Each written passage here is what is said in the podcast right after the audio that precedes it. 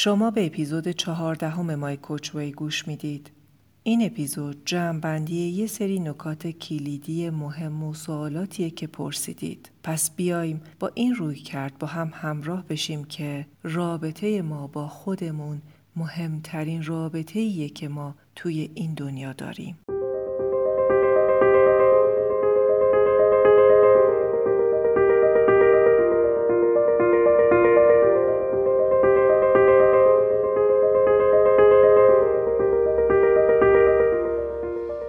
درود و سلام. به پادکست مای کوچ وی خوش اومدین. من شیلا رزاق کریمی میزبان شما در این پادکست هستم. حرفه من مربیگری یا به اصطلاح کوچینگ در زمینه توسعه و تعالی فردیه و دکترای کسب و کار با تخصص رهبری دارم. هدف از این پادکست روشن کردن مسائلیه که معمولا هممون توی زندگی باهاشون دست و پنجه نرم می‌کنیم. و یاد دادن روش خودمربیگری. خیلی خوشحالم که توی این راه با هم همراه میشیم. خب بریم سراغ اپیزود چهاردهم با عنوان مواجهه با احساسم.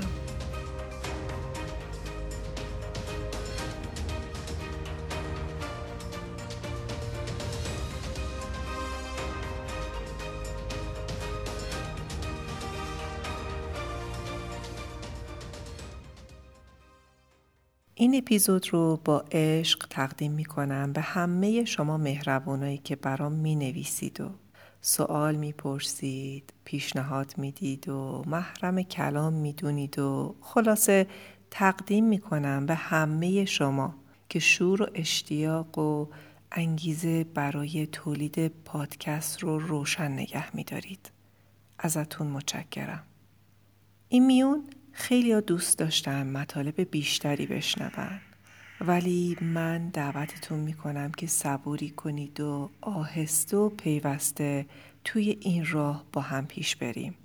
و بیشتر از اینکه به کمیت و تعداد موضوعات و اپیزودا فکر کنیم به کیفیت و درونی کردن چیزایی که به کارمون میاد اهمیت بدیم.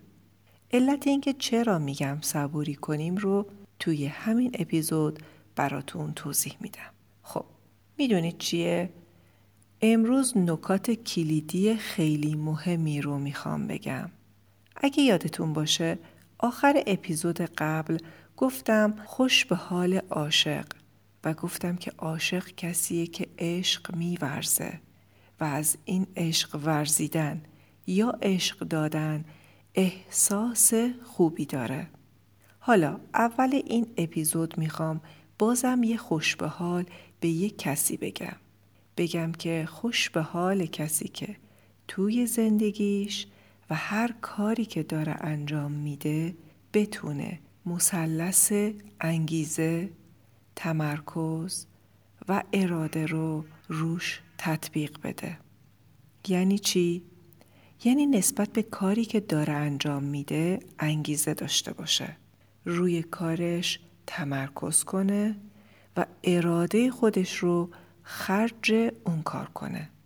در واقع وقتی که ارزیابی واقع بینانهی نسبت به زندگیتون داشته باشید و انتظارات موجهی از زندگی و خودتون داشته باشید و حیف ها و افسوس ها و ایکاش ها رو هم کنار بذارید و بر این اساس کار کنید می‌تونید یک زندگی رضایتمندی داشته باشید. میگید گفتنش توی حرف آسونه. درسته. قبول دارم. تمرین لازم داره. اعتراف کنم که منم با شما هر لحظه که دارم کلمات این پادکست رو میگم در حال گوش کردن به صدای خودم و تمرین کردن هستم و الان تک تک مواردی که ذکر کردم رو براتون باز می‌کنم تا بیشتر ملموس بشه. تمرکز، اراده و اشتیاق از کارکردهای پری فرانتال کورتکسه که به پیش پیشانی مغز ترجمه شده. تمرکز و اراده و اشتیاق جزء منابعی هستند که ما داریمشون ولی مثل همه منابع طبیعی نامحدود نیستن. پس بهتره که بدونیم کی و کجا ازشون استفاده کنیم و بهره ببریم. چرا میگم نامحدود نیستن؟ مثلا دیدید که وقتی روی یه چیزی تمرکز می‌کنیم دیگه تمرکزمون از روی چیزای دیگه برداشته میشه. مثلا وقتی غرق در کاری هستین تمام تمرکزتون اونجاست و نمی‌تونین به چیزای دیگه تمرکز داشته باشین.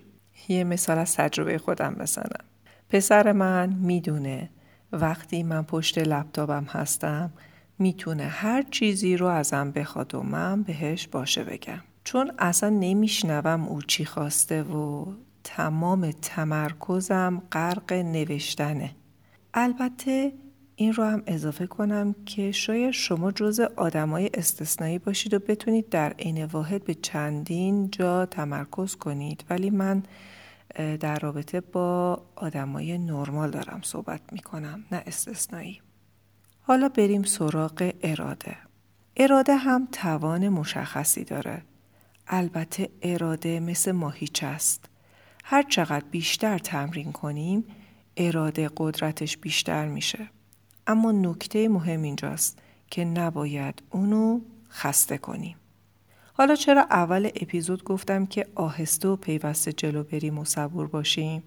نکتش دقیقا اینجاست که کار کردن روی اراده تمرکز شما رو می‌گیره و گفتم که باید حواسمون باشه که کجا داریم از این منبع استفاده می‌کنیم چون نامحدود نیستن.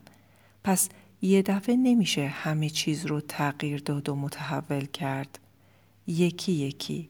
اگه در عین واحد می‌خوای مثلا وزن کم کنی و کنکورم قبول شی و خلاصه کلی برنامه و پلن داری جا می‌زنی آخرش. آخرش چی میشه؟ گرفتار من بیچاره میشی. منی که بازم شکست خورده و قربانی زمانشه. در این باره هم یکم بعد توضیح میدم. اما نکته مهم که بهتره که توی گوشه ذهنمون باشه و تکرار کنیم اینه که ما همینطور که هستیم خوب و کافی هستیم. حالا بریم سراغ زل سوم مثلثمون. انگیزه یا اشتیاق. برای انجام یک کار باید انگیزه داشته باشی. نیروی اراده و تمرکز کافی نیست. یه جایی ممکنه شما کم بیاری و وقتی اون انگیزه و اشتیاق نباشه حس می‌کنی که داری کار پوچ انجام میدی. نمونه ملموسشم رو هم می‌تونم همین پادکست رو بگم. برای همینه که منم از صمیم قلب سپاسگزار و قدردان حضور تک تک شما همراهان محترمم هستم و کامنت هایی که می‌ذارید باعث میشه که هرچی بیشتر احساس می‌کنم که این پادکست براتون مفیده. در واقع این انگیز و اشتیاق از شما تغذیه میشه.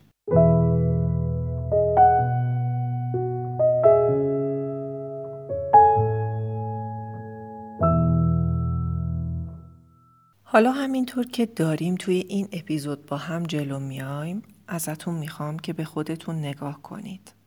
چقدر خودتون رو دوست دارین و خواستار زندگی بهتر هستین؟ توی اپیزود قبل تعریف کردم که عشق به خود از رو راستی با خود شروع میشه. اینکه ما صادقانه بتونیم خودمون خودمون رو ببینیم و هر آنچه هستیم رو بپذیریم. وقتی به گذشته خودمون نگاه می‌کنیم احتمالا اشتباهاتی توی زندگیمون داریم و داشتیم. در صورتی که نتونیم اشتباهاتمون رو ببینیم و اونا رو پیش روی خودمون حل کنیم یا بپذیریم و دفترش رو ببندیم در روبرو شدن با خودمون ممکنه احساس شرم یا هر احساس ناخوشایند دیگه ای داشته باشیم که بخوایم ازش فرار کنیم. سعی در انکار و ندیدن و یا فراموش کردنش می‌کنیم و این راه حل نیست. نکته دیگه قلوف کردنه. قلوف کردنم یه عادته که ما شرایط رو درست ارزیابی نمی کنیم. حالا چه خوب یا چه بد که اکثرا هم شرایط بده اون چنان اونو می‌بریم زیر آگراندیسمان و بزرگش می‌کنیم که باورمون میشه نمیشه براش کاری کرد. نمیشه که نمیشه. و یه عادت اشتباهی دیگه که خودم دارم. اینه که اونقدر در مورد مسئلم صحبت می‌کنم که مسئله میشه مشکل لاینحل موبایل رو برمیدارم و به دوستم فاطمه نمی‌دونی چه بلایی سرم اومده. چقدر دنیا بی عدالته چقدر اینجوریه چقدر اونجوریه.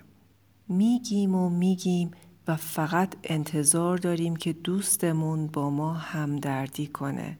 غرق افسوس خوردن به حال ما بشه. بهش بگیم که چقدر توی زندگی بیچاره هستیم و او هم ما رو تایید کنه. برگشتیم سر من بیچاره.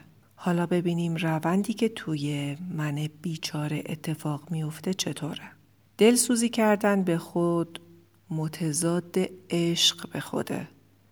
مثل باطلاقیه که ما رو توی خودش می‌کشه. هر چقدر بیشتر به اینکه من چقدر مورد بیعدالتی دنیا و آدمها قرار گرفتم فکر کنم و یا من چقدر توی مشکلات زندگیم بی پناه و بی کس بودم به اینجور چیزا فکر کنم یا متنایی که توی این گروه ها میفرستند.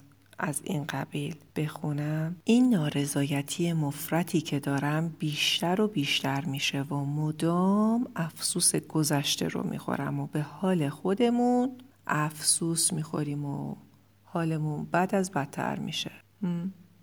افتادن در یک سیکل معیوب یه چرخه‌ای که مثل گرداب بیشتر ما رو تو خودش می‌کشه.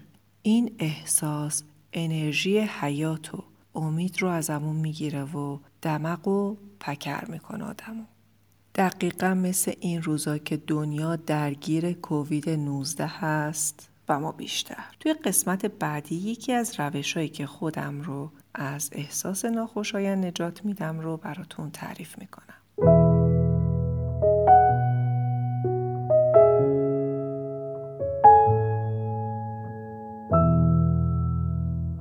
قدم اول. برای خودتون کاملا توصیف و تشریح کنید که حس فیزیکیتون چیه. یعنی داره چه اتفاقی توی بدنتون رخ میده. مثلا احساس گرفتگی در گلو یا قلب دارید. نفستون بند اومده دستاتون عرق کرده سرگیجه یا حالت تهوع یا یا یا یا. فقط خیلی واقع بینانه حالتون رو تشریح کنید. نه اینکه بخواید اقراق داشته باشید. خب ما داریم چی کار می‌کنیم اینجا؟ داریم ذهن رو از خلق احساس می‌گیریم و به تماشای احساس میشینیم. قدم دوم اینه که اسم روی احساستون بذارید. در واقع با این کار می‌خوایم به خودمون یادآوری کنیم که اون احساس ما نیستیم و احساس از ما جداست.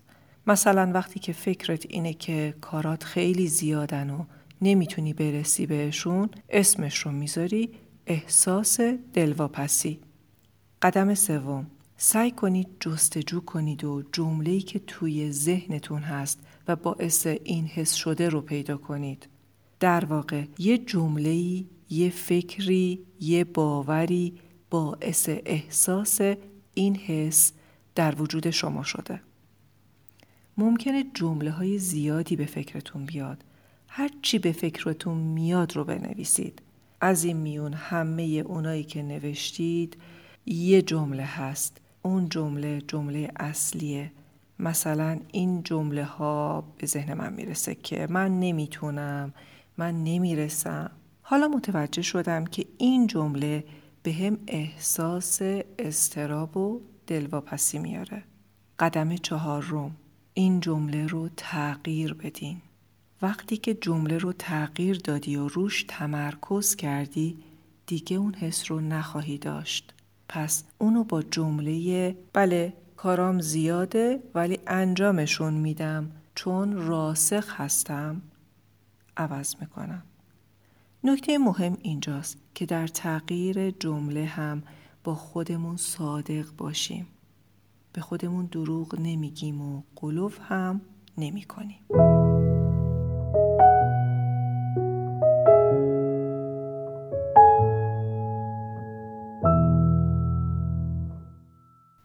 زندگی اینجوریه که توی این دنیای پیچیده گیر و گور وجود داره. این خطای ذهنیه که فکر کنیم زندگی باید ایدال باشه و اگه من آدمی خوبی هستم پس دنیا هم باید روی خوش به من نشون بده. در این مورد مفصل توی اپیزود 11 هم با هم صحبت کردیم که زندگی هم این است و هم آن. و گاهی پیش میاد که شبهای سیاه زندگیمون جوری خیلی طولانی به نظر می‌رسن و بهتره بپذیریم که با وجود تلاش هایی که می کنیم ممکنه که شکست بخوریم. توی اپیزود چطور شکست بخورم در این مورد صحبت کردیم. توی یه جمعبندی و فشرده سازی این طور بگم که اون تلاشی که برای رسیدن به هدف می کنیم باید چیزی باشه که ما ازش احساس خوشحالی و رضایت داشته باشیم و قدردان خودمون برای تلاشی که انجام دادیم باشیم. نکته کلیدی زمانی که ما بتونیم از این احساس طلبکاری از دنیا و قربانی بودن دست بکشیم اون وقت در تلاش همون به رشد و انرژی دست پیدا می کنیم. شد شد نشد نشد. ولی ما اقداممون رو کردیم و از پویایی خودمون راضی هستیم. و این توانمندیه. فارغ از اینکه آیا شکست خوردیم یا موفق شدیم. و نیروی مخالفش افسوس به حال خود خوردنه که توانمندی رو می‌گیره. شما شاید شخصی باشی که طبیعت به هر حکمتی یه سری امکانات بهتون نداده باشه. مثلا حواس پنجگانه مثل بویایی، بینایی، شنوایی و یا از اندام و اعضای بدن و سلامت. اما حس پذیرش و قدردانی داشته باشی و ممکنه که تمام امکانات رو داشته باشی باز هم حس قربانی بودن داشته باشی. این به انتخاب خود شما بستگی داره. اون چیزی که ازتون می‌خوام اینه که هرگز هرگز هرگز خودتون رو مقایسه با دیگران نکنید و داستان دراماتیک از زندگی خودتون ننویسید و شرایط رو قلوب نکنید. شما توانمند هستید. کافی هستید. پس به خودتون اثبات کنید که می‌تونید برید و با برنامه تلاش کنید. برای زندگیتون. حتی اگه سخت باشه حتما انجامش بدید و نیمه کار رهاش